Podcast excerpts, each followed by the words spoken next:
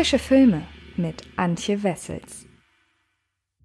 Hallo liebe Freds und herzlich willkommen zu einer neuen Ausgabe des Frische Filme Podcasts. Und diese Woche steht fast ganz im Zeichen von Netflix, denn ich spreche in den Ausgaben oder in Podcast-Ausgaben dieser Woche über zwei neue Netflix-Originale und einen ganz besonderen Film. Darauf werde ich am Ende dieses Podcasts noch einmal kurz eingehen. Aber jetzt geht es erst einmal um das Gerichtsdrama Monster Monster. Dieser Film ist seit einiger Zeit auf Netflix verfügbar, auch wenn die Veröffentlichungsstrategie vielleicht ein wenig für Fragezeichen beim Publikum gesorgt haben könnte. Darauf gehe ich gleich nochmal ein. Aber zunächst einmal möchte ich euch erst einmal kurz erklären, worum es geht, denn Monster Monster, der heißt im Original übrigens nur Monster, hat nicht so viel Brimbramborium gesorgt im Vorfeld, sondern ist halt einfach klammheimlich bei Netflix erschienen, ist also auch schon ein bisschen darauf angewiesen, dass man ihn durch Zufall entdeckt und vielleicht macht euch meine Kritik jetzt ja ein wenig Lust auf diesen Film.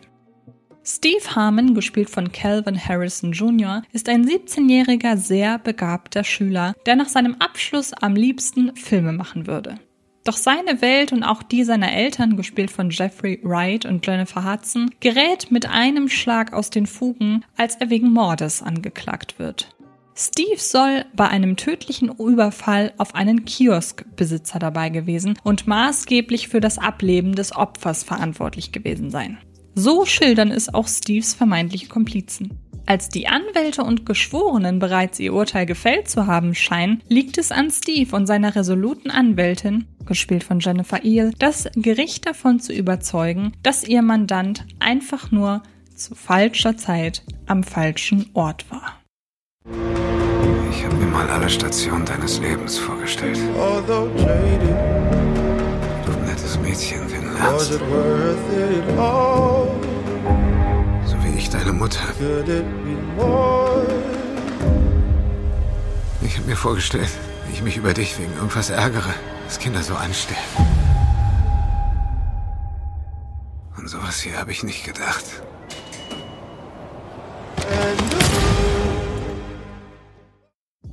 Als den Nutzerinnen und Nutzern des Streamingdienstes Netflix dieser Tage der Zugang zu Anthony Mandlers Langfilmdebüt Monster Monster ermöglicht wurde, konnten einen die Informationen zu dem Gerichtsdrama erst einmal irritieren. Der VOD-Gigant mit den roten Lettern listete den Film unter Neuheiten, vorab hieß es, der Film sei exklusiv für Netflix entstanden, Gleichwohl gibt der Streamingdienst als Entstehungsjahr der Produktion 2018 an. In diesem Jahr feierte sie schließlich ihre Weltpremiere auf dem Sundance Film Festival. Haben wir es hier nun also mit einem brandneuen Netflix-Original oder nur mit dem Neuzugang eines gar nicht mehr so neuen Films zu tun? Ich schaffe mal rasch ein wenig Aufklärung. Monster Monster ist tatsächlich schon drei Jahre alt, hat jedoch seither nie ein Kino von innen gesehen und ging vergangenes Jahr ins Netflix-Portfolio über. Nachdem die Entertainment Studios die im April 2019 erworbenen Rechte an die Konkurrenz abgaben. Netflix benannte den ursprünglich All Rise betitelten Film in Monster um, hierzulande wie gesagt trägt der Film den Titel Monster Monster, und veröffentlichte ihn nun final für die breite Kundschaft. Warum so ein Ring um die Nutzungsrechte des Stoffes und noch dazu so ein langes? Keine Ahnung. Es ist für den Genuss oder besser die Würdigung von Monster Monster auch kaum von Relevanz. Wenngleich man vermuten möchte, dass der Film noch um einiges bissiger geraten wäre, wäre er nicht schon 2017, sondern erst ein paar Jahre später entstanden. Dafür sind die darin abgehandelten Themen einfach viel zu aktuell und brisant. Musikvideoregisseur Anthony Mandler ist nicht der erste Filmemacher, der sich mit der ungerechten Behandlung von Afroamerikanerinnen und Afroamerikanern im US-amerikanischen Justizsystem auseinandersetzt. Allein auf Netflix befasst sich mit When They See Us eine ganze Serie mit einem besonders einprägsamen Fall von Rassismus gegenüber einer Gruppe Jugendlicher, die daraufhin für viele Jahre unschuldig ins Gefängnis musste. Im Kino schlüpfte zuletzt etwa Michael B. Jordan in die Rolle des afroamerikanischen Anwalts Brian Stevenson, der es sich zum Schwerpunkt gemacht hat, zu Unrecht inhaftierte Schwarze vor der Todesstrafe zu bewahren. Auch Just Mercy beruht auf einer wahren Geschichte, jener von Brian Stevenson, der bis heute als Jurist und Bürgerrechtler aktiv ist. Monster Monster ist anders als When They See Us und Just Mercy ein rein fiktionales Werk. Doch die darin verhandelten Themen, insbesondere der von Rassismus und Vorurteilen verseuchte Blick der vornehmlich weißen Justizmitglieder gegenüber der in diesem Fall angeklagten Afroamerikaner, sind nicht erst seit dem vor wenigen Wochen verhandelten Jahrhundertprozess rund um den gewaltsamen Tod von George Floyd aktueller denn je dass mit Anthony Mandler zudem ein Nicht-Schwarzer auf dem Regiestuhl Platz nahm, um diesen Stoff auf die Leinwand zu bringen, tut der Monster Monster innewohnenden Wut gegenüber dem System keinen Abbruch. Der an über 100 Musikvideos beteiligte Filmemacher, darunter für Lenny Kravitz, Rihanna oder die Black Eyed Peas, nimmt basierend auf dem Skript von Cole Wiley und Janice Schaffer, beides Newcomer, in Gänze die Blickwinkel der hier porträtierten Black Community an und erzählt einen Film für sie und von ihnen, ergo aus ihrer Perspektive. Die dafür angewandte Erzählstruktur tut der Geschichte indes nur bedingt gut. Monster Monster erzählt im Grunde zwei Geschichten parallel. Auf der einen Seite sind da die Ereignisse dieser komplexen juristischen Schlacht vor Gericht, für die sich Steves Anwältin Maureen O'Brien gepfefferte Rededuelle mit der von der Schuld ihres Mandanten von vornherein überzeugten Gegenseite liefert. Darüber hinaus verfolgt der Film die Vorbereitungen auf die Anhörungen im Gerichtssaal, O'Briens Zurechtlegen einer Strategie und ihren intensiven Gesprächen mit Steve, der ihr gegenüber nicht bloß permanent seine Unschuld beteuert, sondern sie auch direkt an seinen mitunter äußerst schmerzhaften Erfahrungen hinter Gittern teilhaben lässt.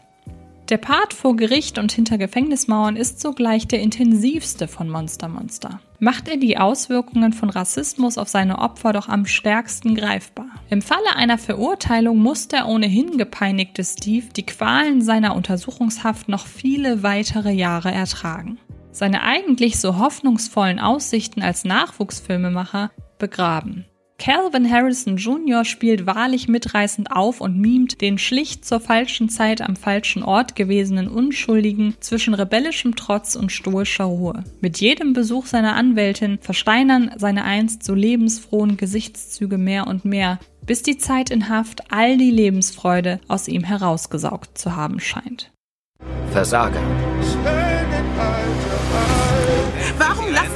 Ich sehe nur einen schwarzen Typen mit einem langen Vorstrafenregister. Gangster. Für mich sieht er so aus. Die wissen doch alle gar nicht, wer ich bin. Du kannst immer noch ganz Großes leisten. Er ist ein Monster. Sollte ein Moment mein ganzes Leben bestimmen? Der andere Teil von Monster Monster und leider auch der weitaus weniger gelungene befasst sich mit den Ereignissen vor der eigentlichen Tat.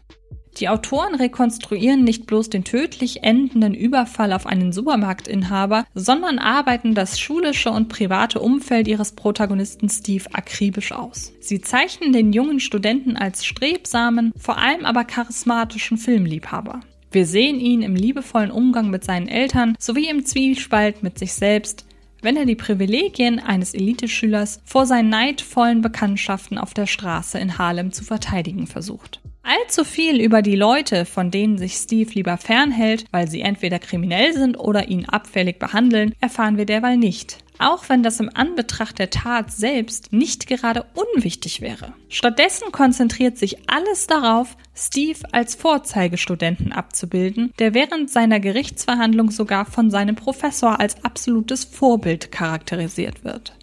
Es irritiert schon sehr, mit welcher Inbrunst die Verantwortlichen versuchen, jedwede Ecken und Kanten ihrer Hauptfigur in vorauseilendem Gehorsam abzufeilen, bloß um nie einen Hauch von Misstrauen aufkommen zu lassen.